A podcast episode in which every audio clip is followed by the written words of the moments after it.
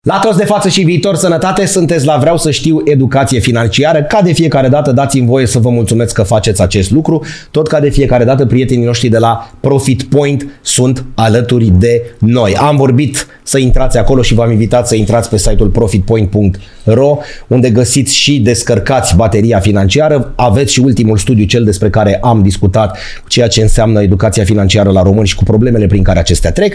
Astăzi mergem puțin mai departe. Atenție că e greu să pronunț ceea ce poate să facă invitatul nostru de astăzi. În primul rând se numește Luminița Leonte. Vine de departe, tocmai din Târgul Iașilor și la bază, cum spunem noi, este psiholog și autor, autoare de cursuri online. Dar, dar, atenție, este unul dintre puținii specialiști, aici trebuie să fim extrem de serioși, din România pe care îi avem în psihotrade sau psihotrading. La început, probabil că această alăturare de termeni vi se va părea puțin, nu neapărat inedită, ci nu veți ști despre ce este vorba și tocmai de aceea o să o rugăm pe Luminița să ne explice cu ce se mănâncă această alăturare de termeni. Luminița să rămână, bine ai venit! Salutare și bine v-am găsit și Am... mulțumesc de invitație! Noi mulțumim că ai venit, că știm că vii de departe și îți mulțumim. Da. Am nimerit prezentarea. Da, da? Ai nimerit-o, da. Dar trebuie să uh, vorbim puțin. Eu am spus de la început și promit că este ultima dată când mai intervii, după aia tac și ascult, că această alăturare între psiholog, psihologie și un, uh, o pregătire în educația financiară, da? O firmă care se ocupă cu educație, nu numai cu educație financiară, dar care face educație financiară, mi s-a părut un picuț uh, inedită, să nu-i zic altfel. Și neobișnuită. Tu neobișnuită. Și tu mi-ai explicat spunând așa, domnule, și cei care au bani și care au bani prea mulți, au emoții. Da, și Aceste... cei care nu au bani și cei care au fonduri financiare, rezerve mari de fonduri financiare, în spatele lor se ascunde tot condiția umană, tot oameni sunt. Prin urmare, ceea ce simte unul, simte și celălalt. Doar că nivelul uh, banilor pierduți, să spunem, în piața de capital, e un pic diferit. Adică, dacă eu am un nivel financiar uh, mai mare, să spunem așa, probabil că mă voi agita mai mult decât cel care este obișnuit să nu aibă bani și pierde mai ușor. Perfect, am înțeles. Am zis că discutăm, că discutăm despre emoțiile cu care lucrezi, pentru că tu lucrezi da. cu emoții, da? da? Așa.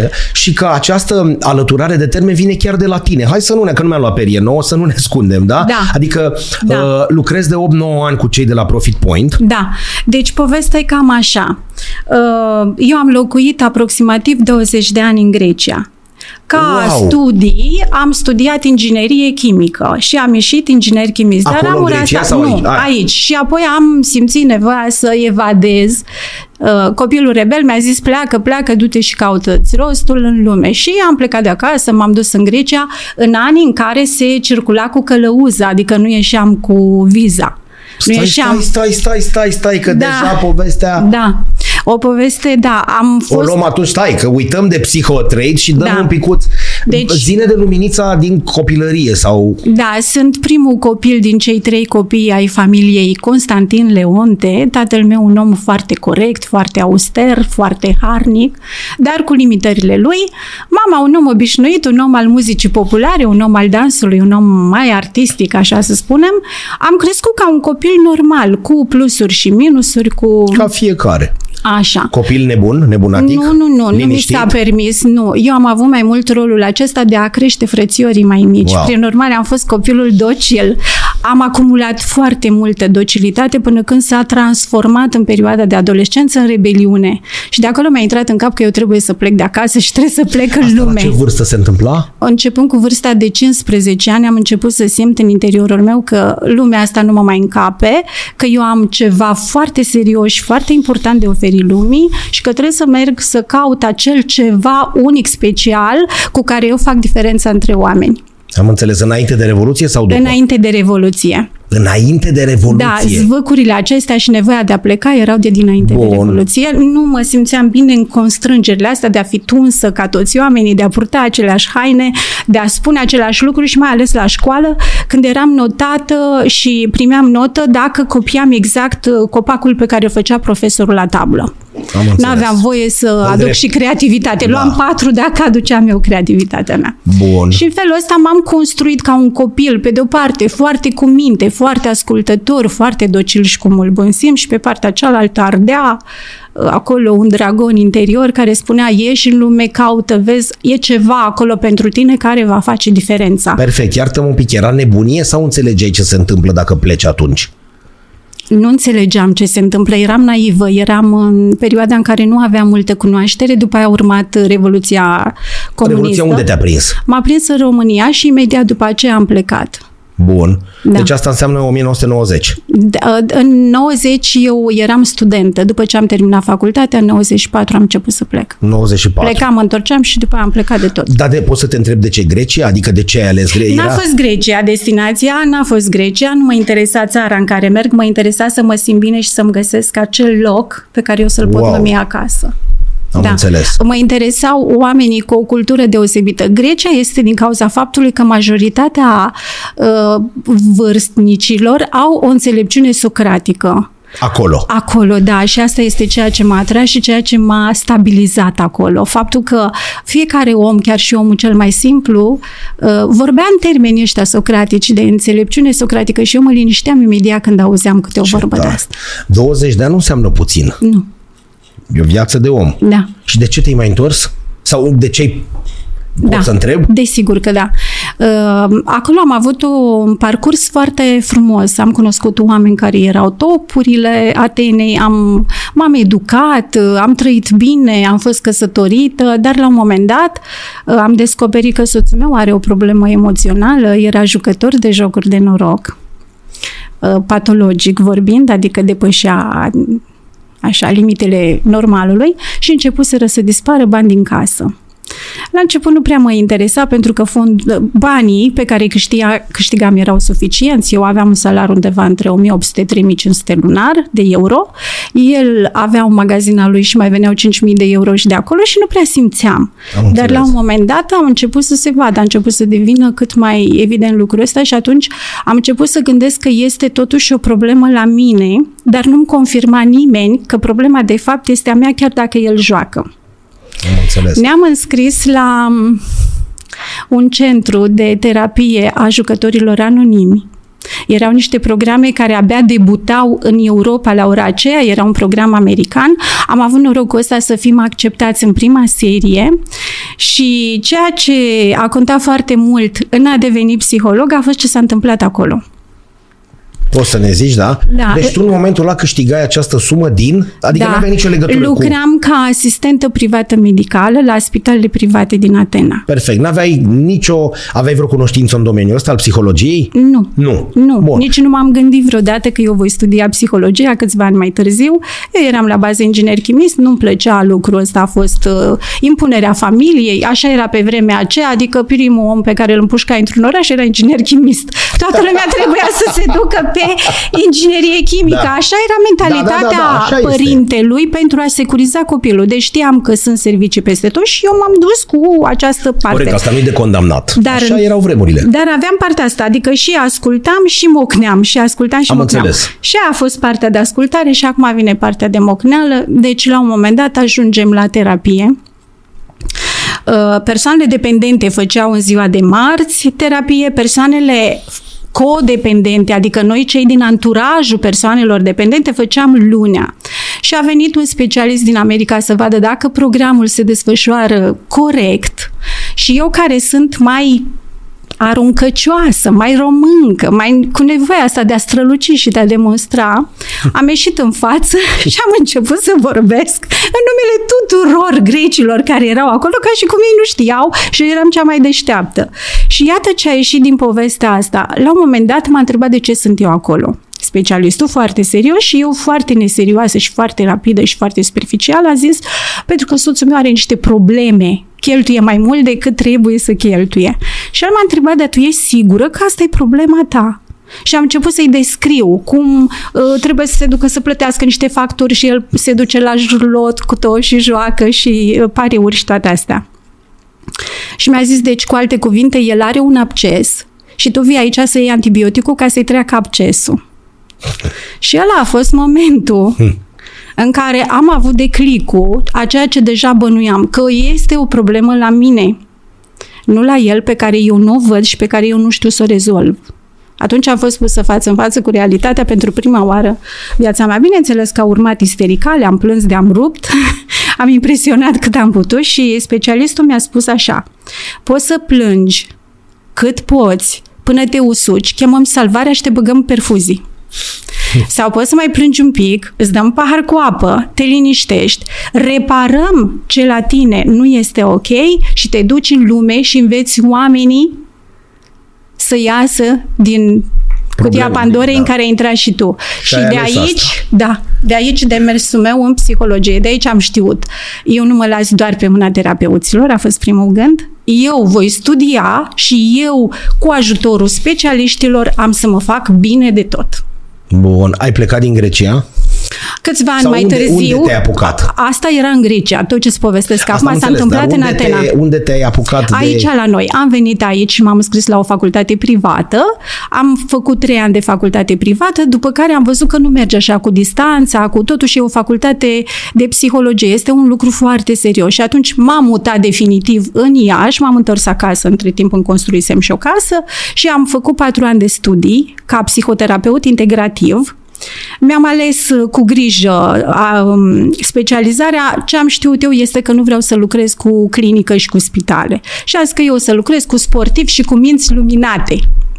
Asta ți-ai impus? Asta mi-am impus. Eu nu o să am de-a face cu cazurile acestea de suiciduri și cazuri și grave. Exact. Și eu vile. o să merg, domnule, cu cei care Bun. trag tare și vor sus de tot.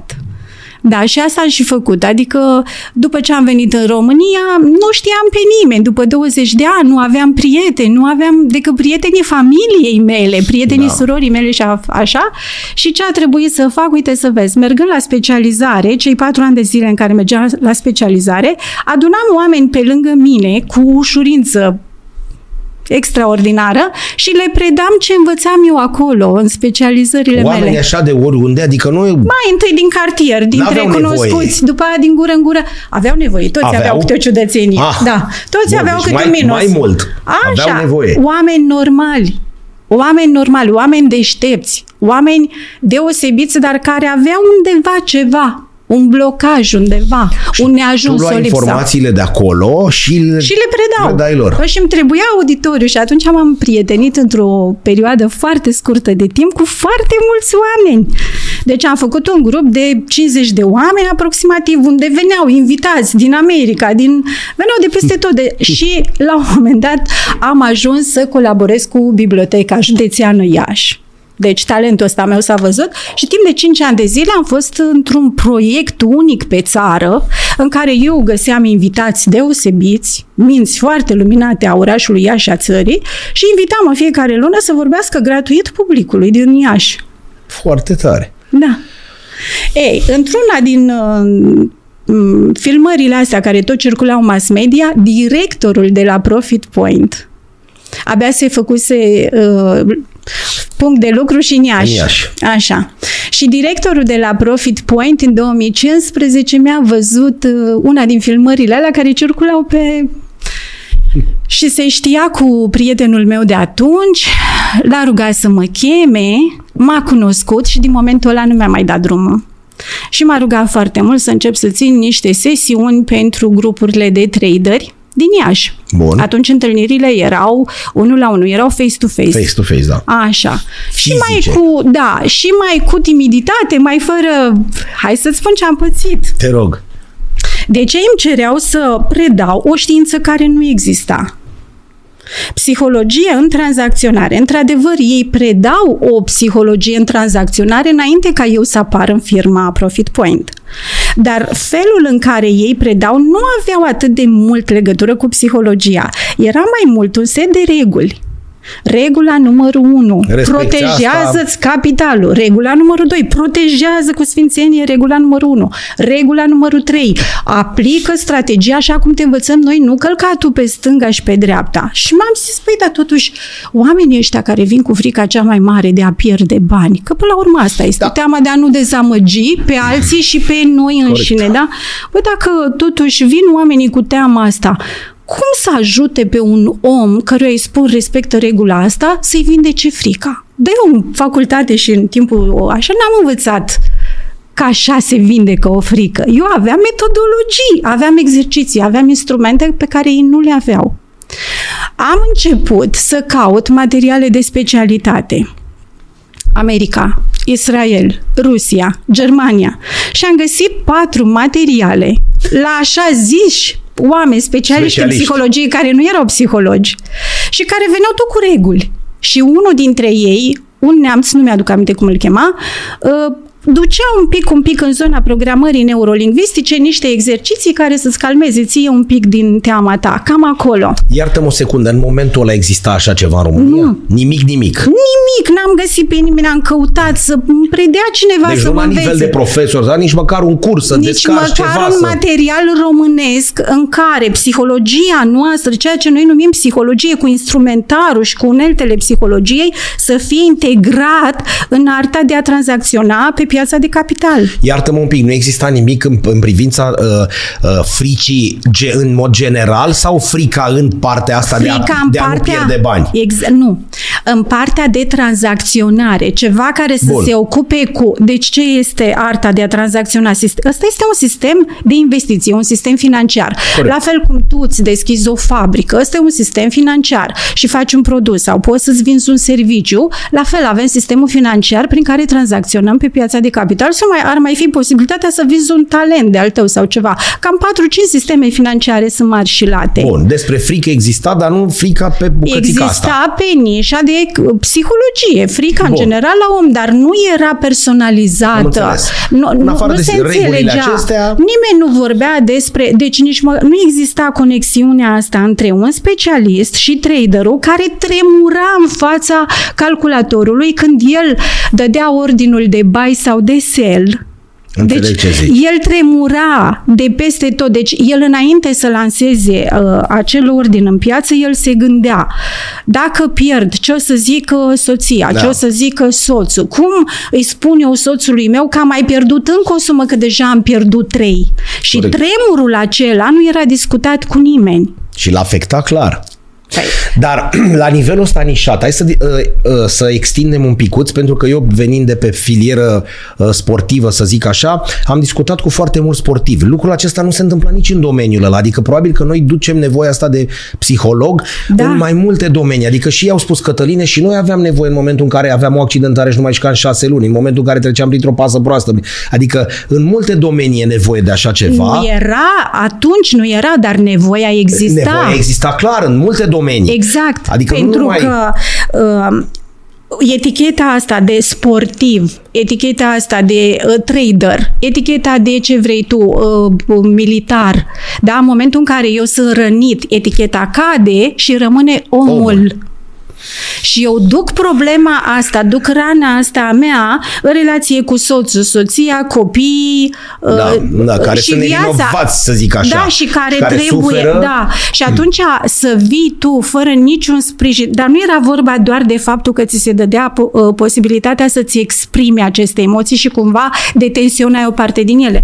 Dar ce am făcut eu a fost extraordinar, pentru că le-am construit instrumente, efectiv. Am luat cele mai bune exerciții din ce am învățat eu, să nu zic din lume că e pretențios, deși eu sunt o lăudăroasă, uh, și le-am modificat, Cătălin, până când ele au luat forma care să-l servească pe am om înțeles. în problema deci lui. Nu generalități. Nu, am personalizat. Direct pe, deci am știut eu însumi, tranzacționând la bursă, da, și pierzând bani și câștigând bani, am știut exact sinusoida emoțională prin care trece un om. Am știut că la început e euforie, am știut că e extaz, am știut că mă îmbăt cu apă rece, după aia am știut că vine negația, că vine frica, că vine grozirea, că vine copleșeala, da, vine emoția, vine depresia.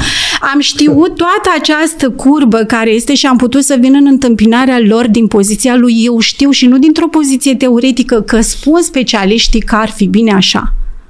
Dacă americanii, în psihologia lor, vin cu bază de reguli. Bun, eu îți dau zece reguli de fierție de tipul protejează-ți capitalul. Tu nici nu înțelegi ce să faci cu lucrul ăla. Dar frica ta de a pierde bani, frica ta de a pierde bani, care este cartografiată în trecutul tău, adică care tu ai dobândit-o în trecut, în anumite... anumite din anumite contexte, așa, situații. Și care a rămas ca o amprentă mentală la tine în cap și se reproduce în continuu, nu ți-o rezolvi prin acea regulă.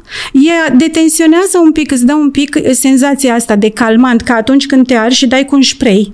Și un pic te calmează, dar nu-ți rezolvă arsura. Epiderma e arsă acolo sau pielea. Așa, sau ce. Și atunci este nevoie de un specialist care ia traderul și nu numai traderul, ci și managerii firmei, care și ei sunt oameni și care se simt responsabili pentru banii tăi dacă tu tranzacționezi acolo. Că și cu problema asta m-am lovit, da, de ea și da, trebuie da, să... Da. Așa, responsabilizare exagerată. Și trebuie să iei acești oameni și să-i aduci într-o zonă normală, de emoție normală, pentru că în investiții, în general, este vorba de decizii rapide. Ra- deciziile rapide se iau cel mai bine când tu ești, când sistemul tău nervos este, noi spunem, ventral, este echilibrat, când tu nu ai nici emoție, când ești liniștit, prea, nici multă, mult entuziasm și multă exuberanță, dar nici nu ești în ghearele fricii, ești undeva pe călduți. Acolo este cel mai bine să, să iei decizii. Și atunci veneam, a trebuit să construiesc în ăștia opt ani de zile și crede-mă că am investit în mine, deci de anul trecut până anul ăsta am investit în mine și materiale și unelte zece mii două sute de euro în instrumentele pe care eu, la rândul meu, le modific, le experimentez eu, le modific și le predau mai departe. Nu știu cum să te întreb, a fost bine sau rău că ai găsit un teritoriu virgin? A fost bine pentru că ai putut mine, construi totul pentru... de la zero sau rău că n-ai avut... niciun profesor, niciun curs, după cine să te inspiri? A fost. Adică cum, cum a fost? Am învățat în viață că totul este plus și minus. A fost bine, pentru că mi-a uh, îndeplinit nevoia aia de eu sunt specială, da. Eu o nișă unică, nu e nimeni ca mine. Uite, pot, bun, eu sunt valoroasă, dar mi-a fost greu. Deschid o carte, să iau o carte, să deschid, să mă uit pe undeva, pe un curs, pe net sau ceva. Băi, aici mi-am prins urechile sau simt că-i capă de drum, nu mă mai descurc. De exact. La cine iau? Mi-a fost greu, în sensul că ai responsabilitatea omului, a deciziilor lui, a banilor lui. Nu era responsabilitatea mea banii lui, dar responsabilitatea mea în momentul în care a venit în cabinetul meu sau a intrat în inter- interacțiune cu mine, era ca omul ăla să plece de acolo bine, mai bine decât a intrat. Și atunci era o presiune foarte mare, pentru că atunci când lucrezi într-o multinațională sau într-o corporație, cum e acum Profit Point, da, volumul de muncă este extraordinar de mare și atunci tu trebuie să oferi calitate în fiecare ședință da, individuală da. Și în fiecare... Deci volumul de muncă a crescut atât de mult și cererea în comunicarea cu psihologul a fost atât de mare încât m-am văzut nevoită să merg în grupuri. Adică am creat posibilitatea să ne auzim în grupuri, că nu mai făceam față ca timp la ședințe individuale. Hai să nu întreb dacă te-ai speriat, că să nu fie termenul prea dur, dar ai rămas uimită de ceea ce ai întâlnit la început?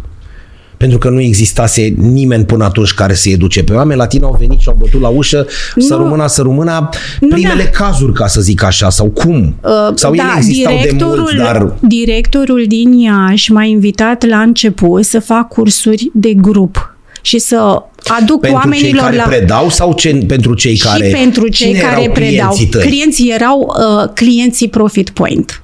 Bun. Așa, deci cei care, care tranzacționau... La... Cei care veniseră la cursuri și care rămăseseră în continuare aproape de Profit Point. Care își deschideau conturi. Bun. Și începeau să tranzacționeze, da, la bursa de valori și începeau să aibă minusuri în înregistrări. Da. Pentru că, cum să zic, traseul nu este doar de plusuri. Cine își imaginează că traseul este doar de plusuri, nu. Traseul este plus-minus. Tema este ca plusul să fie mai mare decât minusul. Bun. Și la sfârșit să rămâi cu profit. Deci să iei T P U.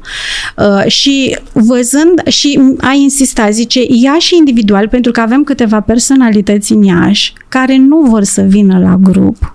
Am și înțeles. Care vor să Bună vină... asta, de frică, de rușine, de... Nu se pot vulnerabiliza acolo. Și atunci am început să iau, țin minte că în prima lună am avut o, un personaj, un client, după am avut trei, după am avut cincisprezece și după aia sub cincizeci șaizeci n-a mai scăzut. Ma, în fiecare lună sau în cum? În fiecare lună. Personaje care erau importante în Foarte economia importante. Iașului și nu voiau să și care voiau, preferau individual pentru că își puteau altfel. Că tu îți dai seama ce spui acum? Hmm. cincizeci șaizeci de inși care erau vulnerabili și care aveau nevoie de ceva și până, iarăși nu mi-am luat perie, dar până nu a, hai să nu zic de tine ca să nu zici că te laud, până n-a apărut cineva Da? da? care să aibă grijă de ei. Ce făceau până atunci? O luau cu capul sau...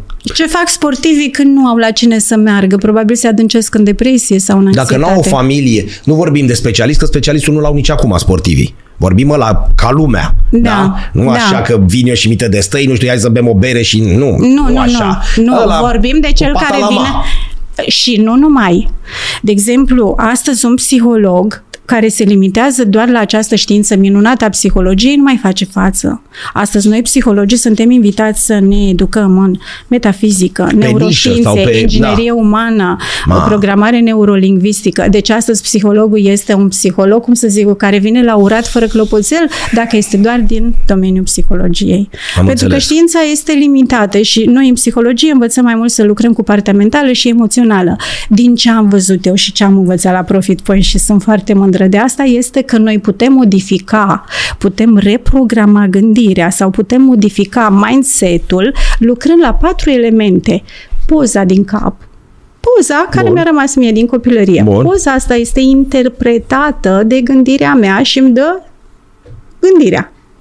Gândirea asta duce și la o emoție pozitivă sau negativă în funcție de cum e gândirea și trebuie modificată și asta și câmpul energetic.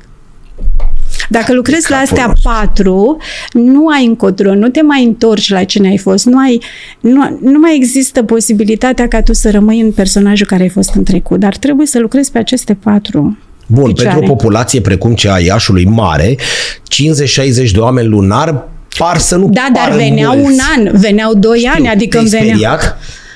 Nu mi-aduc aminte dacă m-am speriat. Eu nu sunt foarte sperioasă, că, uite, dar eu, mi-a fost greu. Eu transfer către partea sportivă. Doamne, dacă îmi bat doi sportivi într-o lună, nu e mult. Da. Dar dacă mi-apar cincizeci de inși care spun că au probleme, mă gândesc că sunt foarte mulți care n-au curajul să vină încoa. Deci da, e foarte mare probabilitatea ca ei să fie mult mai mulți. Deci ei nu spuneau că am probleme, ei spuneau altfel și îmi plăcea. Cum ieșim din asta? Dar ei, în subconștientul lor... Nu, ei, noi depistam împreună, prin testele pe care le dau. treaba asta. Ziceau, m-am blocat, veneau... m-am blocat în chestia asta, nu Bun. mă simt bine în chestia asta. Și am venit la tine, la dumneavoastră, ca să mă ajut să trecem peste asta. Da. E un pas important da. asta. Este o dovadă, C- Cătălin, este o dovadă de respect. Dacă eu fac pentru prima oară un lucru și atunci creierul meu reptilian, primul nostru creier primitiv pe care îl avem, când fac prima oară o chestie, indiferent cine sunt eu și cât de pregătită psiholog aș fi, tot reacționează cu teamă la da, evenimentul emoție, nou, cu... pentru că asta vine instinctual, este în instinctul nostru de apărare da. și de, de conservare păi, umană. Motiv, tu după patru sute de meciuri mai ai emoții și mi-a zis dacă n-aș avea aș fi robot. Dar n-ai ce să procesezi Știi? în reușită. Cum reușita este energie. Emoția care devine reușită este emoția de la început. Corect. Depinde unde o duci. Corect. Poți să o duci în eșec, poți să o duci în reușită. Și atunci oamenii ăștia veneau așa și spuneau, uite, eu am făcut bine de la A la B, de la B la C, de la C la D, dar de la E la F nu mi iese, dar sunt sigur că mă descurc după aia. Mă ajuți tu aici? Punte asta. Da. Și ăsta este o dovadă de respect. Când de, deci, care este formula cea mai ușoară prin care tu treci din punctul A în punctul B? Să ceri ajutor. Ce fac sportivii de performanță? Învață de la alții mai buni ca ei. Cum? Aflând, întrebând. Explică cum faci, zi-mi și mie. Păi, și asta se ducea din gură în gură, că tu ai zis că da. au crescut exponențial, adică da. doi, cinci, opt, zece, la un moment dat aveai șaizeci. Da. Băi, du-te la fata da, aia, la un moment dat la doamna aia, venea, la... venea Alex cu proiecte noi, cu, da, uite, apropo de Alex, că am zis doar de Mihai Pălălău și nu vreau să-l nedreptățesc pe Alex. Alex, după ce Mihai a plecat ca director din Iași, s-a schimbat directorul și a venit cineva de la București și la un moment dat, că eu lucram doar pe zona Iașului. Eram primii patru ani, a fost doar pe Iași. Și mă trezesc la un moment dat într-o întâlnire cu Alex care zice lumii optzeci la sută din reușita în trading și în general este psihologie și douăzeci la sută este informație, tehnici, abilități. Mamă, foarte mult! Alex și zice, uite ce vrem, să iei toate orașele, deja erau șase șapte orașe, inclusiv Chișinău, și te ocupi de toți, toți managerii și vezi ce faci și cu traderii, dar pe el interesa mai mult să mă ocup de manageri. Stai că tu, noi n-am ajuns încă la, deci până da. acum discutam doar spre, despre cursanți. Da. Da, despre cei deci care... Deci asta, patru ani de zile am ținut-o așa. Cursanți. N-aveai nicio treabă cu ceea ce era în partea cealaltă a da, catedrei. Preda, predam o dată pe săptămână o știință pe care eu atunci o inventam. Psihologie tranzacțională, dar în felul meu, nu în felul în care exista venită din America, din Rusia. Din... Le predai celor care predau și ei la rândul lor? Da. Sau le predai cursanților? Și, și. Bun. Veneau toți, veneau la un loc. Asta a fost prima interacțiune, ca să zicem așa, cu cei care predau. Da, cum să zic, erau foarte cuceriți și managerii, pentru că, că veneam nu... cu noțiuni noi care îi detenționau și pe ei și le făcea plăcere să vină să afle o metodă de detenționare a fricii, o Băi, metodă da, de respirație. Și atunci aveau și ei nevoie și veneau la pachet, veneau cu toții. Și uite așa am ținut-o patru ani de zile. Deci asta se făcea în străinătate. Ai avut de ce să apuci? De unde să începi sau ceva? Nu se făcea în străinătate. Nici acolo? Eu n-am aflat să se fi făcut în străinătate și am căutat, ți-am zis. Există Sau doar niște cărți pe care le-am citit pe diagonală. Ai puțin ciudățel, și nu-mi dădea ce vroiam eu să-mi dea. E puțin ciudat că ei tranzacționează de acum trei sute patru sute de ani la bursă și la astea. E adevărat. o mie șase sute o mie șase sute Tot cu emoții. Ei lucrează cu emoții de trei sute de ani, nu de... E adevărat, dar dacă dai un search pe Google, ai să vezi că nu găsești. Da, nu că te cred. Dar mă gândești... Băi, voi lucrați de foarte mult, mult mai de mult timp decât noi, că noi da, dar am început ei de douăzeci au înțeles, de ani. Ei au înțeles psihologia la nivelul de reguli. Îți bag da. ție niște reguli. Le respecti. Dar în psihologie regula protejează-ți contul și a doua regulă, respectă prima regulă, nu este psihologie. Este mai mult antreprenorial, dacă vrei. Corect. Bun, am Bun. rezolvat, am rezolvat, am, ai început să lucrezi, lucrai deja de patru ani cu ceea ce înseamnă cursant. Da, și dezvoltam de această nouă Bun. știință, această ramură a științei, psihotrading-ul. Da. Da.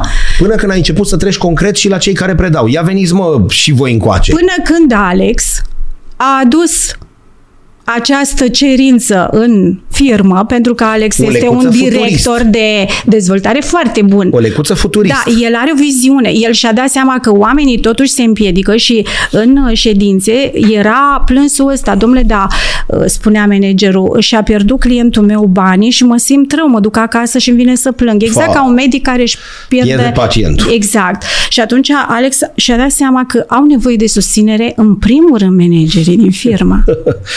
Și când am deschis acolo ușile, agenda mea a explodat, efectiv. Ceea ce a fost un lucru atunci negativ pentru mine, un mare minus, am intrat în burnout, dar în timp m-am dus la ceva pozitiv. M-am pentru dus că în... ai văzut valul ăsta? Da, am zis că nu renunț eu singură. Da, dar au fost multe sacrificii pe parte de relație, de ieșit, de călătorie, adică eram foarte mult da, prins înțeleg. aici și am sacrificat foarte Bă, mult. Nu pot să-i las pe ăștia. N-aveam cum... E, mulți mă vedeau ca pe o mămică acolo, da, la da, care da, mă duc da, da, și mă... Da. Da, pierde. Iartă-mă, pierdeai foarte mult pe partea personală. personală. Pe partea personală rămânea în urmă. Nu neapărat că pierdeam, dar nu o dezvoltam în același nivel. Și Doamne. la un moment dat mi-am dat seama că este exact ca la o masă, știi? Masa, cea mai stabilă, are patru picioare. Degeaba crești un picior, că ți-o răstoarnă, dacă celelalte trei rămân la fel. Și eu dezvoltam, să zicem, trei, relația cu mine, relația cu știința, relația cu job-ul, dar relația personală o lăsam un pic și cu sănătatea și uite că acolo uh, un pic, uh, dar Scârția. am redresat. Da. da, o perioadă a scârțit foarte bine, dar am, mi-am revenit. N-ai putut să iei să crești pe cineva pe lângă tine? Se poate face treaba asta? Se poate face Știi lucrul ăsta, numai ea... că trebuie să ai ceva clar, bine definit și finalizat.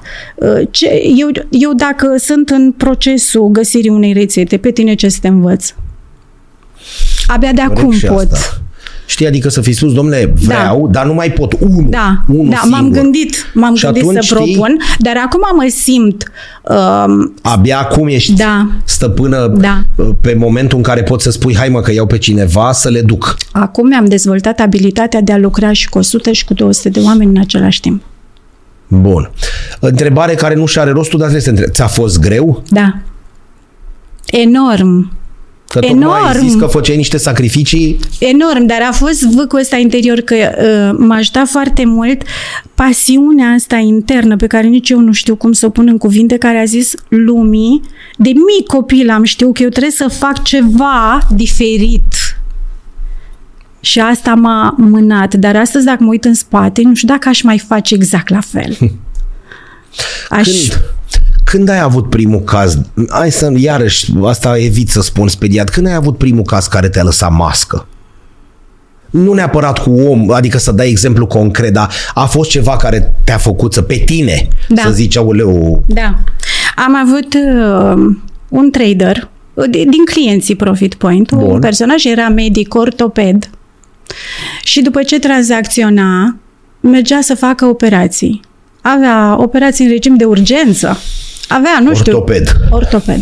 patru, cinci, șase operații pe zi trebuia să le facă și dacă tranzacția lui era cu minus, era cu S L... El tranzacționa pentru el, pentru, pentru propria el. Persoană. Exact, Bun. Da. Era client la... al firmei, da. Am înțeles. Și în momentul în care vedea că se duce în roșu și nu urcă în verde, că noi avem niște indicatori acolo, Uh, începea să tremure în interiorul lui și mâinile lui tremurau foarte tare că îl scoteau din, mamă, mamă, din zona din de operație. operație. Da. Și era unul dintre cei mai buni. Da. Și atunci... Deci, emoțiile din partea de tranzacționare se duceau puternic către... Pe partea către umană. umană. Pe, da, pe ce ești tu ca om, fără lui eticheta tremurau de... Tremurau mâinile, deși el până atunci, dumnealui până atunci, operase... Normal. S-a apucat atunci. Nu, era bun, era la urgențe. Bun. Era printre cei buni. Perfect, s-a apucat de tranzacționări. Așa, și după o anumită Ma. sumă, jumătate de milion de euro. Da. Nu ți-a pus și pe mine. Așa. Ce se întâmplă aici? Ce se întâmpla? Îi plăcea riscul. Avea o mentalitate de gambler. Îi plăcea riscul. Nu era cumpătat, nu asculta regulile managerului. Da. Noi avem niște reguli... Exact, care protejează foarte mult contul. Deci Profit Point este foarte bine instruit aici să-ți spună de unde până unde te întinzi. Dar omul, și mai ales în lumea medicilor și nu numai, da, sunt un pic mai rebeli de felul lor și ei nu ascultă de aceste reguli și atunci el sărea foarte mult, a câștigat foarte mult. Contul acela de jumătate de milion a fost obținut de la o sută de mii de euro, a fost obținut în trading, după care banii au fost pierduți, dar n-au fost pierduți toți odată și cu fiecare pierdere își transmitea lui mesajul că e de râsul lumii, că este, că nivelul lui de merit este exact cât al unui preș pe care calci ca să intri în casă. A început să se devalorizeze foarte mult, i-a scăzut nivelul de merit, a intrat în vină, în rușine și cu a rezolvat. Că asta e partea da, cea mai faină. Asta vreau să întreb, cu el se lucrează mai greu sau mai ușor? El același având, lucru, mecanismul același. Dar el are niște tehnici de... N-are importanță. Bine, fiind ortoped, m- dar la bază are o tu, are ce... Da, dacă, de exemplu, tu ai o traumă foarte adâncă, probabil că ai nevoie de mai multe procese, de coasere, de mai multe copci ca să da. te coși, dar, uh, cum să zic, curățirea, uh, plasarea iodului și toate astea tot se fac. Știu, Luminița, rearanjarea. Da, da, deci cam ace- eu folosesc aceleași tehnici Corect, cu toată lumea. Corect, dar el fiind medic de... mă gândesc, bă, eu dacă am probleme, am problemele mele. Dar dumnealui fiind medic, da. în momentul în care opera sau făcea ceva... mai nenorocea și pe altcineva. Păi ca să nu se întâmple eu lucrul ăsta... acasă și mă culc. Se, ope- se oprea din operație și uh, dădea Mamă, mai departe. Mamă, deci atât de tare la afectase... Da, da, trei luni de zile până când noi am reușit să reparăm această problemă, da. Am lucrat la vină și la rușine. Bun, cum ai rezolvat? Am lucrat la vină și la rușine. El dita mai medic ortoped. Șmecher în Iași. Eu nu cunosc un om care să nu aibă vin și rușini. Și dacă vrei, ți le explic. Te rog. Bun. Noi avem, cred că, o părere greșită despre ce este vinovăția și despre ce este vina. Vina este atunci când eu mă uit la tine și trece prin capul meu, după ce am făcut noi ceva împreună, ideea că eu ți-am adus ție mai multă pierdere decât câștig. Că ți-am adus ție mai multă suferință decât plăcere și că ți-am adus mai mult minus decât plus. Prin acțiunile mele. Prin acțiunile mele ție. Bun. Bun. Deci dacă eu cu tine am făcut o chestie, dar n-am fost foarte cinstit, n-am dat tot ce trebuia, undeva te te-am fentat și eu gândesc, eu gândesc că ți-am produs mai mult minus decât plus. eu mă încarc de vină și la pachet cu această stare vine un gând care zice, treci la loc, ești pedepsit, autopedepsește-te pentru ce ai făcut lui Cătălin. Asta este vina. Vina. Dacă tu m-ai văzut pe mine mințind sau m-ai văzut greșind sau m-ai văzut că ți-am făcut ceva și tu m-ai văzut și eu știu că tu m-ai văzut, asta e rușine. Am înțeles. E, rușinea este când eu gândesc, eu sunt greșită, am făcut ceva greșit, eu dar nu sunt ok, iar vina este că i-am greșit lui Cătălin. Nu știu om care nu are pachetul ăsta de gândire. Nu știu, efectiv eu n-am întâlnit un om fără vină și rușine. Toți la un moment dat în viața noastră, toți față de cineva am zis, i-am greșit lui X, uite aici am greșit față de. Corect. Și l-ai reparat pe domn doctor? Da. Foarte tare. Da. Adică prin l-ai reparat, dacă dăm ceasul cu șapte minute, zece minute înainte, nu am reparat. Că nu mai tremură când operează. Exact. Nu mai tremură când operează și e, am mers și am lucrat la, cred că cinci șase procese în care el se simțea rușinat și vinovat și am neutralizat rușinea și vina. Asta este tot ce am făcut, nu-ți imagina că am făcut. Bun. Dar este, este un lucru extraordinar de important. Ei sunt cei care... Uh, refuză să vină, să fie vulnerabili în fața celorlalți. Dar ai spus că marea majoritate apare, ca să facem acordul cu majoritatea, apare în fața ta da. uh, într-un grup. Da. Da? Adică, da. Domne, ne asumăm. Da. Da. Da. Și ei... se vulnerabilizează la nivel de grup pentru că în momentul în care tu te vulnerabilizezi la nivel de grup ai un avantaj foarte mare. Mai vine cineva care o face, mai vine cineva care da, o face și de unde tu nu știai că, nu că ai o sensibilitate. Toți avem călcâiul lui Ahile. Toți avem unul sau mai multe călcâi al lui Ahile. Da. Prin urmare, eu nu știam că în zona aia am și eu, dar ascult dându-l pe el, trigăruindu-mă pe mine, îmi dau seama că și la mine trebuie lucrat acolo. Și aici câștigui foarte mare. Bun, la mi-a ridicat mingea la fileu acum sus de tot. Eu vin la tine în momentul în care am probleme sau vin și preve- preventiv? E funcționează ca la medic? Adică, Luminița, da. Eu vreau să mă apuc de treaba asta. Am o sumă mare de bani, exact cum spui tu la domn doctor, de, de ordinul uh, sutelor de mii de euro. Așa. Băi, eu din ceea ce știu, eu, din, nu m-am apucat să tranzacționez, din copilărie, din ceea ce mi-a povestit părinții, din cum mă simt eu, știi? Băi, eu am fost un tip emotiv, așa, adică de fiecare dată când am intrat în ceva nou, nu bani, uităm de bani, da, am tremurat, am știu că, mamă, la început de drum, mi-ies bube pe față, transpir și așa mai departe. Vin la tine și spun așa, Luminița, eu știu sigur că vreau să vin la Profit Point, să încep să tranzacționez treaba mea, ce, că e Bitcoin, că e cripto, nu contează, dar am o teamă, sora mea, de nebunesc. Sau trebuie să încep să văd că îmi tremură mâinile și după aia să vin la tine. Cum e? Adică ai avut și pacienți? Sau... Da, am avut toate categoriile. Cei mai mulți trebuie să conștientizeze că undeva există un blocaj sau nu-mi place așa și vreau altfel. Eu știu treaba așa? Asta și am conștientizat-o. Bun. Deci nu neapărat vine o persoană care, să zicem, că are diagnoză pe depresie sau pe anxietate. Pur și simplu există ceva și vrea mai ușor, vrea mai repede. Bun. Ok, sunt aceste personalități, dar uite, mi-a fost dat să cunosc o doamnă care era tot din... client Profit Point și care a venit cu o problemă personală.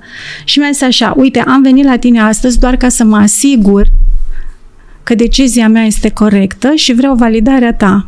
Problema dumneavoastră era așa, suferise de o operație, nu mai putea avea intimitate cu soțul, soțul era activ, Bun.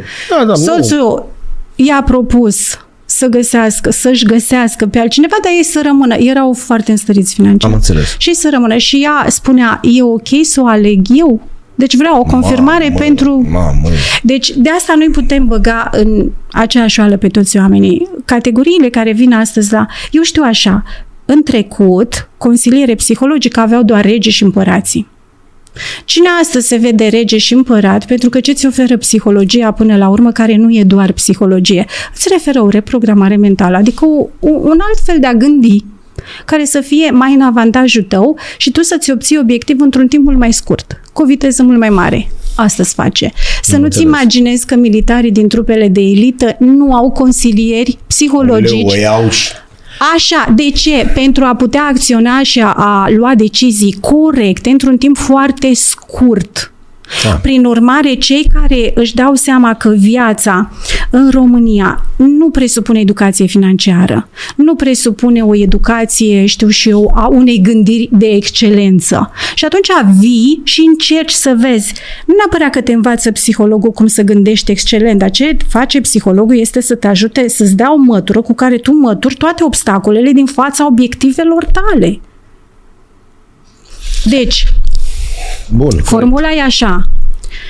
Reușita este optzeci la sută psihism, structură psihologică, control emoțional și douăzeci la sută skill-uri, informații și abilități, tehnici. Un olimpic la matematică intră să dea examen la olimpiadă și dintr-o dată l-apucă atacul de panică. Ce pățește în momentul ăla? Se face blank da. În zona informațională și până când nu depășește această emoție a panicii, el nu scrie nimic și atunci registrează un eșec. Deci noi trebuie să înțelegem ca oameni, noi nu suntem alcătuiți doar din gândire și din logică. Ba chiar să-ți spun, fac acum un studiu cu teoria polivagală, nu știu dacă ai auzit nu. de nervul vag. Știi că noi spunem că avem tonus, nu avem tonus, da, avem tonus, da, mi-a scăzut tonus, dar de ce da, ești așa da. de palid? Ei, tonusul ăsta se numește tonus vagal și are legătură cu cel mai lung nerv din corpul uman. Este un nerv care pleacă de la creier, se unește cu toate organele și se oprește undeva la intestin. Deci el trece și se leagă prin toate organele. Este al zecelea nerv cel mai lung din corp. Hai să vezi ce se întâmplă cu nervul ăsta. Gând, permite gândirii tale să transmită informație la corp în procent de douăzeci la sută. Adică tu gândești, băi, eu vreau să reușesc acolo, eu vreau să fac douăzeci și unu de mii de euro pe lună. Bun. Și eu transfer informația asta către corpul meu. Du-te, faia, așa. Ce Dar ce fac? face nervul vagal?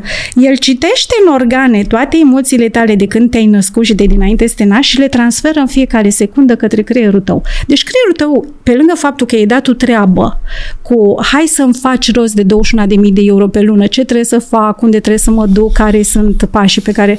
El vine și zice, Lumi, tu vezi că ai trei sute cincizeci de furii nerezolvate, vezi că ai vreo un milion două sute de depresii, vezi că sunt niște tristeți pe acolo, vezi că ai niște revolte, vezi că ai niște nemulțumiri, vezi că ai niște pierderi. Deci creierul tău este ocupat în, proce- în proporție de optzeci la sută de tot trecutul tău și ai douăzeci la sută să faci ce vrei tu.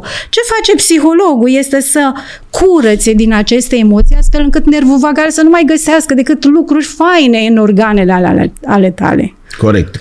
Tu prin ceea ce faci uh, nu crezi. E o întrebare sinceră că îi sperii un pic pe oameni în sensul că o, ei... Ba da. Ei știi acum, privindu-ne, să spună, băi nene, eu aș fi vrut să încep să dau, uite că apare emoțiile. Da. Bine, asta poate să fie și o chestie pozitivă ca oamenii să înțeleagă în ce se bagă. Da. Dom'le, eu, eu ajungem, cred. Ajungem în fața luminiței care lucrează cu aceste emoții. Da. Da? Da. Trebuie să fii conștient de faptul că în momentul în care te-a pus să tranzacționezi și un leu și cinci lei, nu contă, trebuie să ajungi la exact. de euro, o să stremuri mâna, o să ai niște emoții, o să ai niște așteptări și toate astea nu te lasă să... Deci problema este că omul vine deja speriat la mine. Pe asta zic, de aia de...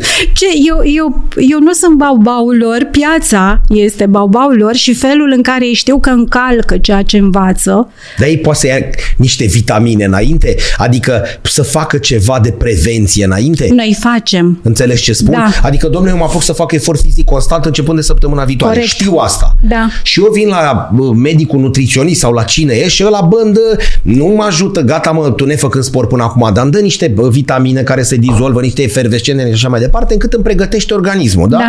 Pot veni și eu la tine da. la fel, da. să rămână. Da. N-am făcut până acum asta, nu mă apuc până nu faci un vaccin, până nu-mi iei niște analize și vezi dacă sunt, știi, uh, Alex a venit uh, acum doi ani cu cerința asta, Lumi, încep și dăm un curs gratuit, da, către clienții noștri și nu numai, toți cei, toată echipa Profit Point, psihologia investitorului. Perfect.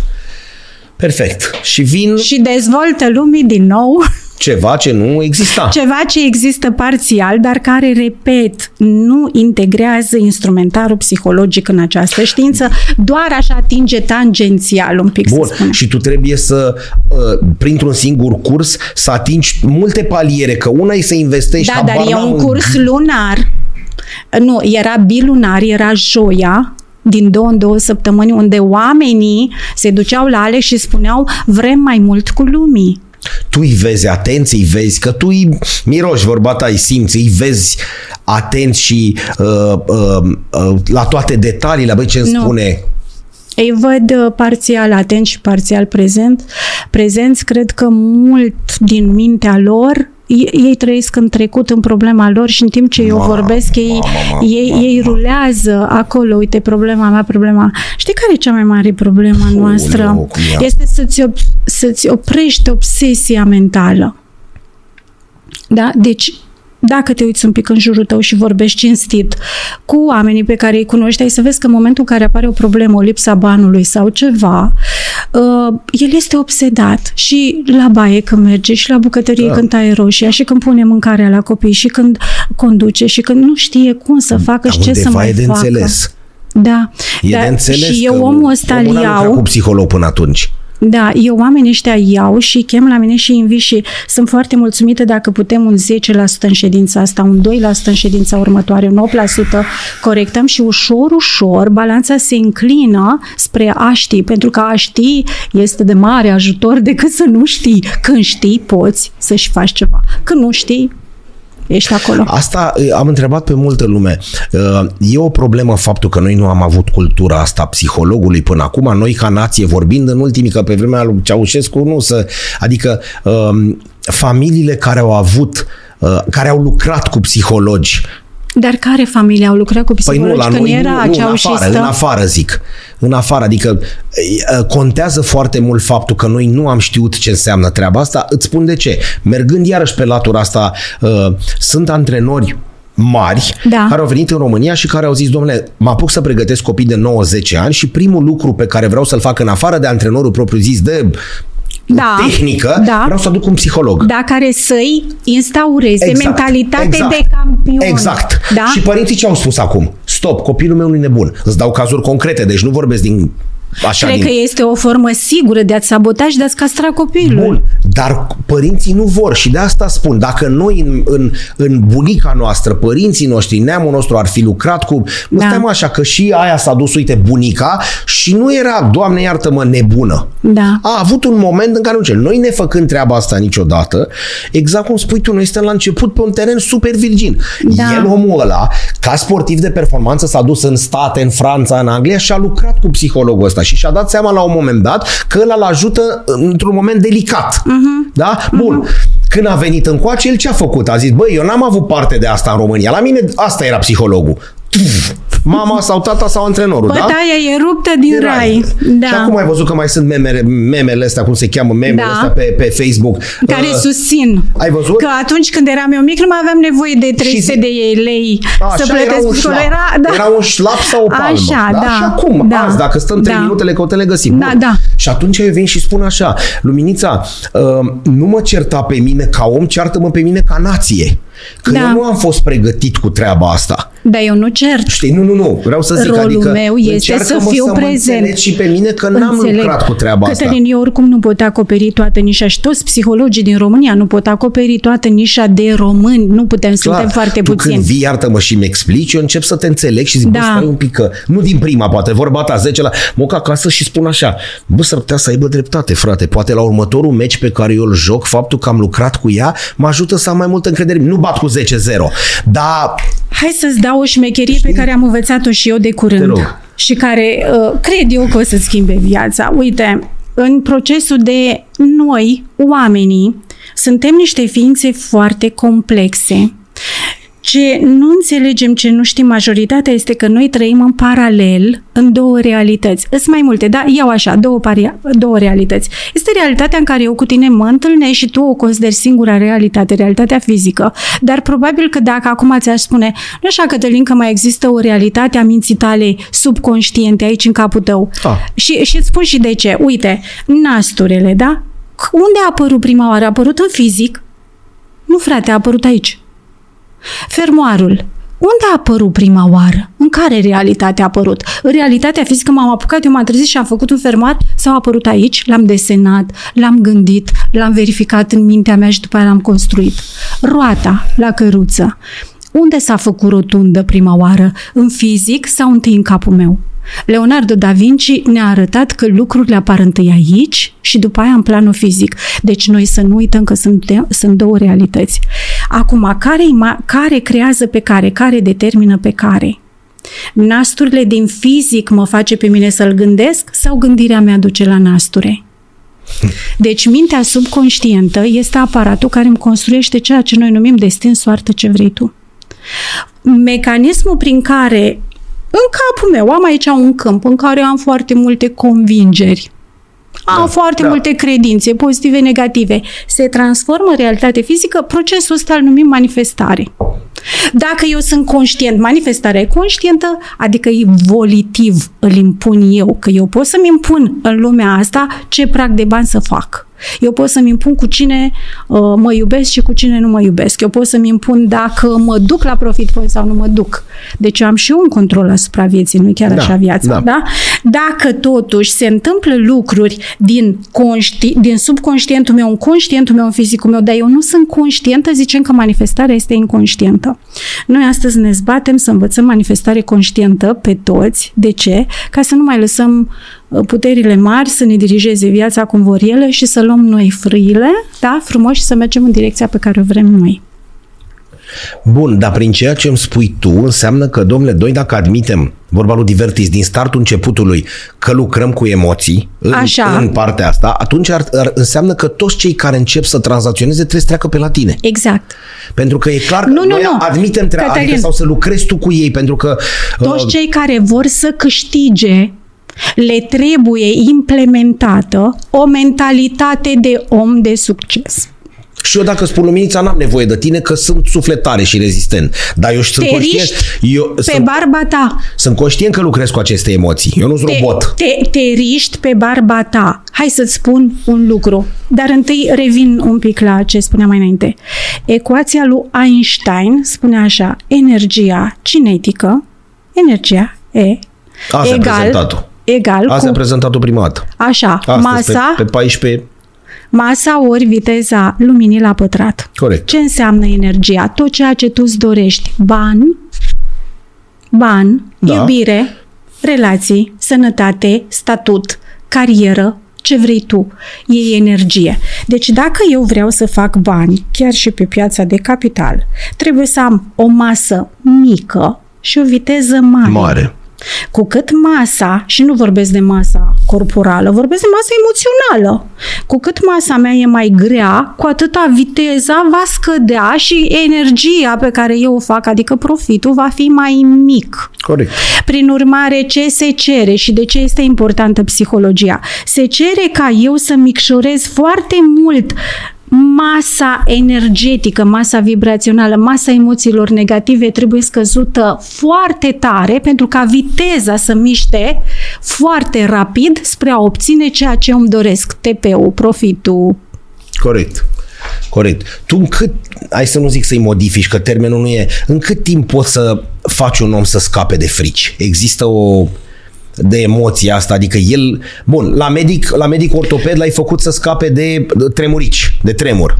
Vreau să-ți mai povestesc ceva. Vreau să-ți mai povestesc ceva. În timp ce făceam specializarea în psihoterapie integrativă, am avut nouă profesori. Unul din profesori a venit și a povestit un lucru care mi-a rămas. Zicea, a fost o conferință de psihologie anuală sau la cinci ani, nu știu cum se făcea. Se întâlneau psihologii de, de pe tot globul și țineau un fel de conferință ca să vadă tu ce ai descoperit, tu ce noutăți ai adus tu. Și ziceam că din prima zi, după a patra oră, japonezii s-au ridicat și au plecat. Câțiva românași mai cu tupeu s-au dus și au întrebat de ce plecați, că oricum pentru noi românii Japonia e. Hai. Da, da. Și au zis, păi, dar ce povestiți voi aici de anxietăți, de depresii? Zice, noi am ajuns la nivelul la care în patru minute transformăm starea unui individ. În patru minute. Da. Așa. Și zice românașul nostru. Și dacă să presupunem că e un copil de cinci ani care și-a pierdut unul din părinți astăzi, putem modifica starea de jale în patru minute într-o stare de bine? Putem modifica emoția din negativă în pozitivă? La care i-au zis da. Ei, da. Lucrul ăsta mi-a rămas... În patru minute? În patru minute. Din momentul ăla, din momentul în care s-a spus această poveste, eu am știut un lucru, eu nu mă las. Nu mă las până nu găsesc ce fac japonezii da. ăștia. Da. Asta este zvâcul nostru românesc. Bă, nu mă las. Dacă deci eu cred că zis, noi ca români, da. Dacă ei au zis că da, așa... Eu n-am gândit singură lucrul ăsta. Mi l-au dat ei mură în gură, dar n-am știut tehnica prin care pot eu în patru deci minute... Deci erau foarte siguri, foarte siguri că asta contează. Ei au zis că încă din grădiniță educă copiii și să-și instaleze... Și chiar e pe bune treaba da? asta? Da, este pe deci bune. Deci nu e legendă sau... Nu, haide, nu. O să mai vorbim, dar să treacă nu, timp. Nu, dacă ai să analizezi un pic, ai să vezi că uh, educația lor școlară, chiar din primii ani, este pe stare de bine. Dacă un copil, uh, unul din părinți a avut, nu știu, o pierdere la unul din părinți sau asta, să vezi câtă grijă, câtă iubire se pune pe acel copil, că el iese de acolo din stare. Bun. Și ce am făcut? Deci mi-am cumpărat instrumente și formări până am dat de cel puțin trei metode prin care e posibil lucrul ăsta. Toate japone, adică făcute de oamenii ăia. Nu. Nu. Nu, eu A, nu știu. Altele. Altele. Doar că să ție Doar ideea că mie de patru mi-au minute adus... și... Da, chiar și două. Vei în... fac și eu acum ca România. Las-o încolo două minute? Da. Putem încerca dacă vrei. Dar asta presupune să te prind într-un moment autentic în care suferi. Este exact ca bancul vostru cu becul. Știi, l-am mai spus. Că știi cum schimbă un psiholog un bec? Trebuie să vrea și becul. Da. Știi? Da. Degeaba încearcă deci psihologul. Deci în momentul în care, deci nu ne trebuie o situație de sinteză, o situație de laborator în care ne prefacem că tu ai suferit, că nu-ți dai seama de rezultat. Dar dacă apelezi la mine chiar și la telefon, într-un moment în care sare haina de pe tine de durere și faci tehnica pe care eu ți-o aplic, sunt șanse peste nouăzeci la sută ca tu în trei minute, patru minute. Ai avut reacții din astea, nu de negare, că dacă ar fi de negare nu vin la tine, dar reacții în care zic, hai mă, lasă-mă că nu e cum zici tu. Fac tot ca mine. Eu vin la tine, vin la tine cu, bă, cu ideea că tu trebuie să mă tratezi. Da? Și tu începi și îmi vorbești și eu, eu spun, le explic spun, la... mă, Luminița, lasă-mă că nu e chiar așa cum eu, zici tu. Eu sau... explic la clienți un lucru, zic că sunteți aici, mă plătiți, mă plătiți și foarte bine și vă pun și la treabă. Cine nu-i de acord cu chestia asta, deci cumva eu... Clarific de la început că degeaba alerg eu în jurul blocului, tu n-ai să slăbești. Tu nu vii și mă plătești să-ți alerg ție și tu să îți obții tu beneficiu. Trebuie să înțelegi că este exact ca la școala de șoferi. Tu plătești o sumă, vine instructorul, ți arată și îți dezvolți niște abilități și conduci mai departe singurel. Că tu după aia bagi mașina într-o stâncă sau sar de pe nu știu ce sau mergi la raliu. Asta depinde de tine, ține de tine. Dar eu îmi fac foarte bine partea de muncă. Partea mea de drum o fac foarte bine. Bun, cât poți să o mai faci foarte bine ținând cont că acum te duci în țară? Sau cum faci acum? Grupuri. O voi lansa deja pe data de șapte decembrie. Am prima lansare a grupul a cursului Jump. Așa se cheamă? Jump, da. Deci că e Van Halen. Da, mi-a plăcut foarte mult. Am văzut un film cu un jumper și mi-a plăcut foarte mult. Mi-am dat seama de un lucru. Acum poate o să zic ceva foarte pretențios, dar rog, uite, dar... te provoc. Um, în Biblie scrie așa: Dumnezeu a terminat de creat lumea. Cum se înțelege lucrul ăsta? Înseamnă așa că pentru Luminița Dana Leonte, Dumnezeu a creat toate variantele. Varianta în care ea este și se târăște pe undeva, varianta în care ea suferă de foame, varianta în care ea este abuzată, varianta în care ea suferă, n-are ce da. mânca și asta. Dar și variantele așa și așa, în care e profesoară pe la țară, o mai bate bărbatul, nu știu ce, dar și varianta în care ea conduce lumea. Deci Dumnezeu la nașterea unui om creează toate variantele.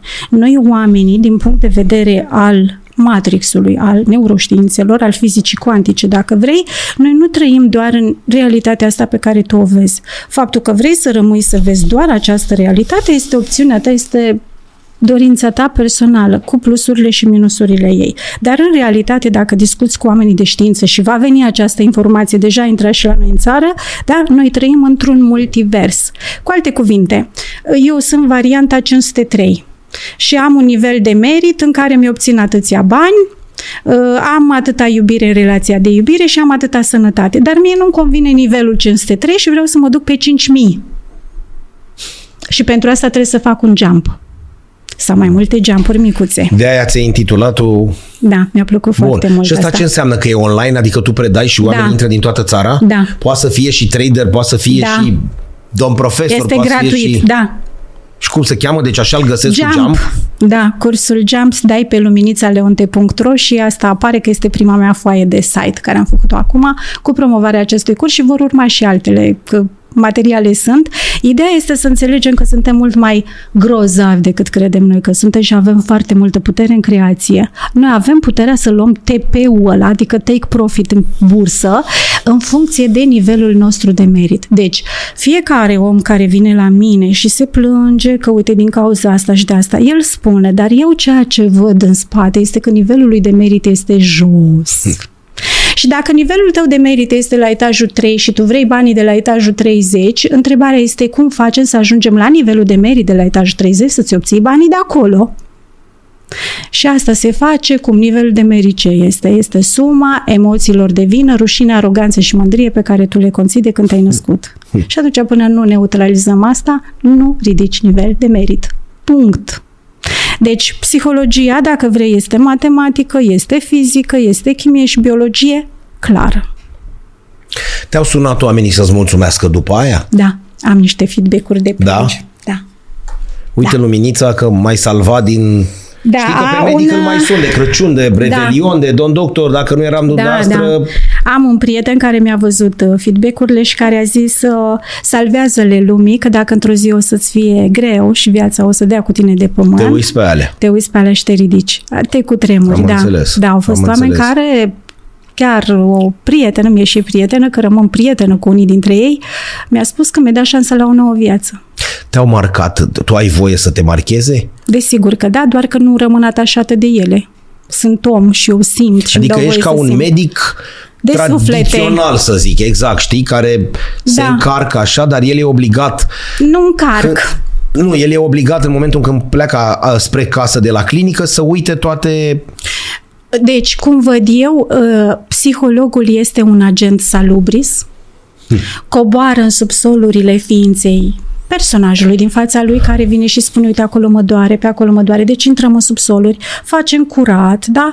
Eu a, n-am aspirator sub formă de aspirator și n-am mop sub formă de mop, dar am dar instrumentele faci. mele, da? Am foarte multe tehnici. Asta pentru că psihologia nu este doar vorbă reală, nu este doar uh, învârtirea într-un cerc, hai să spun eu cât de mare victimă sunt, nu? Pentru că asta retraumatizează creierul și nu vrem să o facem de multe ori. Psihologia efectivă, aplicată, eficientă, înseamnă mi-ai spus despre ce este vorba, eu îți aleg strategia și creez pentru tine un set de unelte, de instrumente, de exerciții pe care tu le faci cu mine și ridicăm vibrația, plecăm din paletarul ăla. Nu știu dacă ai văzut vreodată piramida lui Hawkins.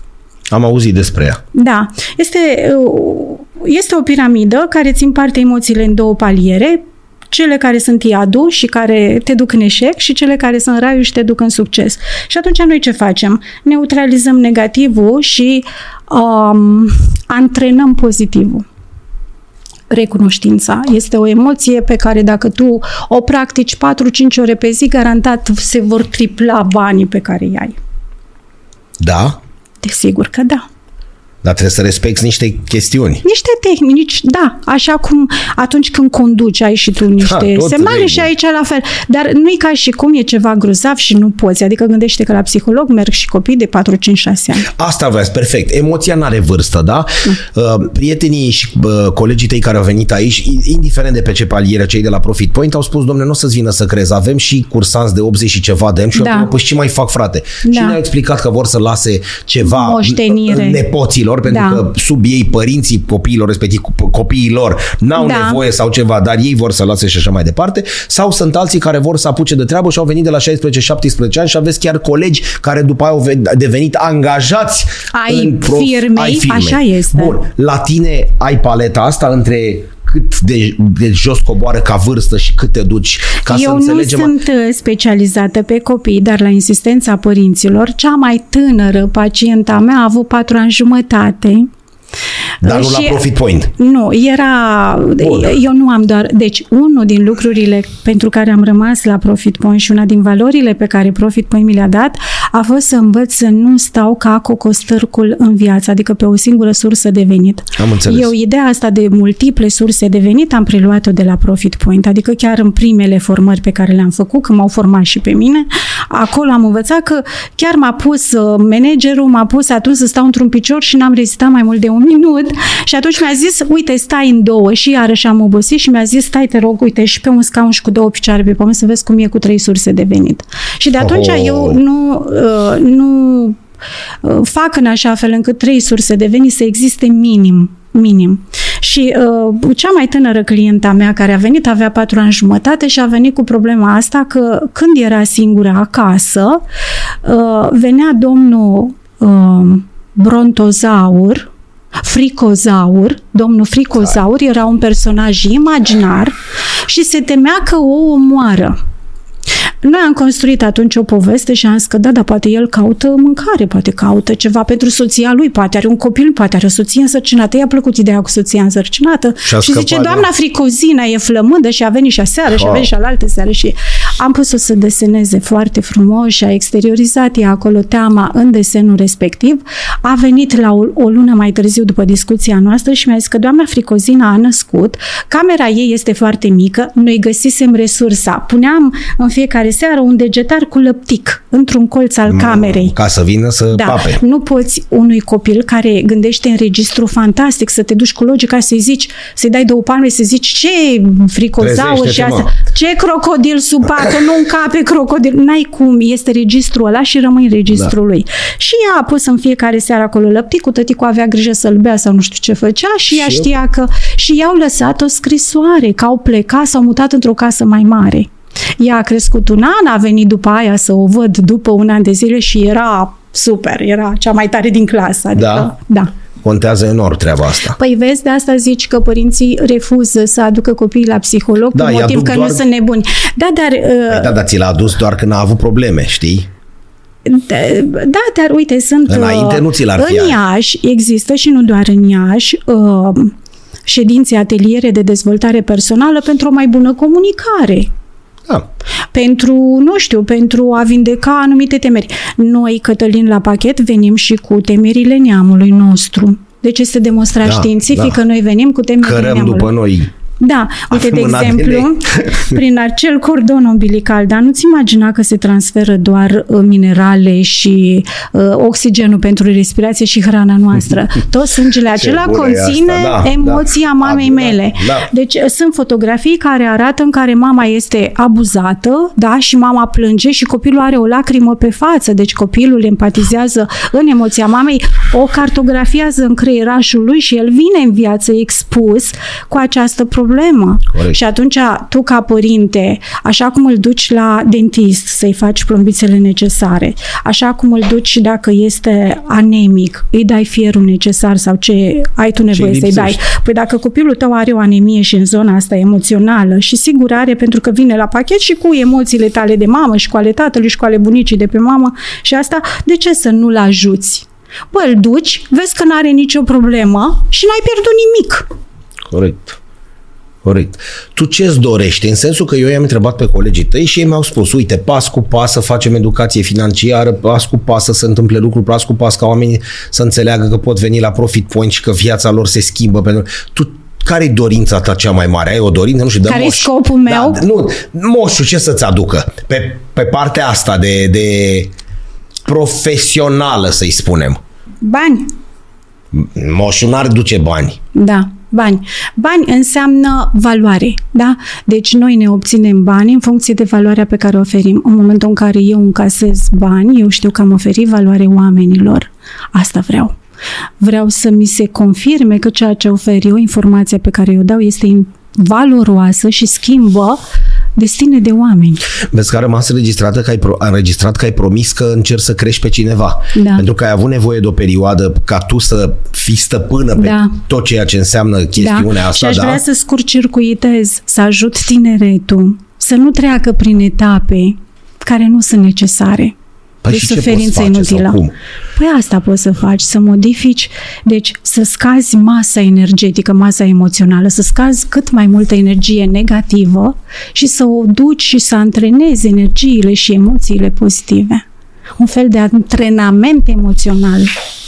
Hai să tragem niște concluzii. Ai spus okay. Așa că oamenii din ceea ce vezi tu, sunt deschiși la a veni spre ceea ce înseamnă ce un psiholog. Din ce în ce mai mult. Ceea din... ce e pozitiv, da? da? Nu neapărat pe domeniul de educație financiară sau pe Profit Point, că aici nu e nevoie, nu mai e vorba numai de asta, că oamenii vin și își deschid sufletul către un specialist, da? Exact. Către cineva care poate să-i ajute. Da. Asta odată. Ai zis că în momentul acesta ești dispusă să începi să crești pe cineva pentru ca ceea ce știi tu să se ducă, să ajungă da. cât mai repede la cât mai multă lume, da? Da, da. Că este da, pot, nevoie. Da, pot arăta și pot împărtăși materialele, analizele mele și concluziile mele în așa fel încât um, să ridicăm nivelul ăsta al României, să, să fie mai mult, mai multă posibilitate de vise realizate. În asta s-ar traduce, în vise realizate? Pe asta fac banii. Când n-ai bani, ești sărac, iar sărăcia este boala prin care tu nu-ți realizezi visele. Bun, dar unii oameni la începutul acestui proiect, acum șapte opt luni când am început cu, cu prietenii de la Profit Point, spuneau, bă, voi veni să veniți, vorbiți despre unități de tranzacționare și noi trăim din uh, alocația copilului? Da. Ceea ce era adevărat, da. Știi? Și între eu... timp lucrurile s-au schimbat. Exact, deci eu îți spun așa, tot secretul este în a-ți ridica nivelul de merit. Dacă tu ridici nivelul de merit, toate lucrurile, toate obiectivele vin la tine mai ușor și în concentrație mai mare, inclusiv banul. Iar banul este o unitate foarte importantă pentru că transformă visul tău imaginar în vis real. Bun. Unde ai zis că te găsesc oamenii? Ai site? Da, luminița leonte punct ro. Bun. Și acolo îi pot să și ceară ajutorul? Adică, hai să, pe partea de Profit Point suntem clar că aici îți găsesc ajutor. Dacă au nevoie de ajutor, gen fetița de patru ani și jumătate, te găsesc acolo. Deci, dorința mea este să lucrez mai mult în cursuri de grup, cursuri online, da? Pentru că partea aceasta de a lucra individual este foarte limitată. Timpul unui psiholog este foarte limitat. În afară de patru-cinci clienți pe zi, nu poți să faci. Al vostru nu-i mai mare? Nu, e la fel ca la oamenii normali? Gândește-te că cu fiecare client cobori în subsolurile ființei lui, da. În baubaul lui și trebuie să ieși cu el tu întreg și el întreg. Și atunci câte astfel de scufundări poți face pe zi? Atât, patru-cinci zici. Maxim, ca să fii optim, să fie bine pentru deci cei care lumea. Au nevoie, uh, Luminița e din Iași, stă în Iași, dar cei care au nevoie din Drobeta, Turnul Severin, da, să spunem. Lucrăm online, și, îi invit la sunt... cursurile mele, da. Da, te invit la cursul Jump, este un webinar gratuit. Ai apucat să te uiți pe ceea ce a făcut Profit Point, adică pe acest studiu, ne speriem, da. Ce facem cu studiul da. Acesta? E de speriat, ne arată că mai avem mult de lucru. Știi ce mi-a atras atenția? Nivelul foarte scăzut al persoanelor educate financiar din România, un lucru care m-a speriat și al doilea lucru care mi-a atras atenția în cercetările pe care le-au făcut, a fost că oamenii se tem foarte tare de Ministerul de Finanțe și de Ministerul Educației și pentru mine asta înseamnă knockout la a doua. Deci dacă eu mă tem de Ministerul Finanței și mă tem și de Ministerul Educației, eu cumva îmi dau doi pumni și zic nu merită. Prin urmare, nu fac. Păi știu, dar știi bine că oamenii se tem de ANAF. Că poate Ministerul, Ministerul Educației nu înseamnă doar ANAF. Păi nu, Ministerul ăsta de Finanțe sau ce ai spus tu. Da. Se tem de Ministerul Finanțelor, cred că deciziile pe care Ministerul le ia cu privire la impozitele exact. Pe care se pun de astea sunt exagerate și atunci nu-ți dă ție posibilitatea să respiri. De asta se tem cu siguranță. Da, știi? Dar și educația, care educația românească cândva era o educație de elită. Acum o sută și ceva de ani. Dar era. Și exact. avem, avem această fundație. Da, dar știi la fel de bine ca și mine, sau poate chiar mai bine, că nu educație financiară sperie, nu educație sexuală, nu educație sanitară, nu educație sportivă. Educație în sine ne-a început să ne sperie. Da. Nu neapărat alăturarea asta de, da, Cătălin, de termeni. Dar pe mine, dacă eu am acasă un robot care gânde, gătește singur, eu n-am nevoie de o educație culinară. Dacă eu nu fac balet, n-am nevoie nici de o educație în domeniul ăsta sau desen sau... Mie îmi trebuie și cred că fiecărui om care locuiește în România și tranzacționează sau folosește banul ca indicator financiar, îi trebuie educație financiară. Punct. putem termina așa. Știi că eu mă uit în cameră și zic cea mai rosită dintre toate zilele noastre este cea în care n-am râs. Acum nu prea merge. Deci putem spune că cea mai rosită dintre toate zilele noastre este cea în care n-am făcut educație financiară? Nu. Cred cum, că cum termină? Spune... Fiat, trebuie să ne uităm în cameră și să... Da. Uh, putem spune așa. Cred că cea mai rosită zi a vieții noastre este ziua în care eu mă las copleșit de vină și rușine. Am înțeles. Ține minte asta, da? Da. Luminița să rămână. Mii de mulțumiri că ai fost alături de noi. Mulțumesc. Ca de fiecare dată o plăcere să discutăm cu prietenii noștri de la Profit Point. Trebuie să vă spun să intrați pe profit point punct ro pentru baterie financiară și pentru studiul acesta despre care am vorbit. Vreau să știu educație financiară se încheie aici. Mii de mulțumiri, toate cele bune, la revedere!